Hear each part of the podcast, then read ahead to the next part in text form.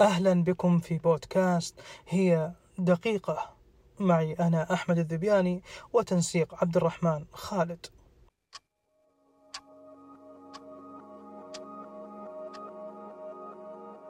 ما هي قيمتك السوقية؟ غامر صاحب شركة فيديكس بمبلغ أربعة ملايين دولار. هي ميراثه كله وذلك من أجل فكرته. وقد وصل به الأمر للاغتراض معبرا بذلك عن مدى الإخلاص للأفكار أحيانا. لذا لو لم تبزق للوجود شركة فيديكس فلربما بزغت فكرة أخرى.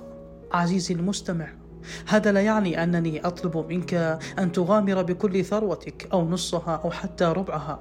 فضلا إن كان عندك ثروة في الأساس مثلي.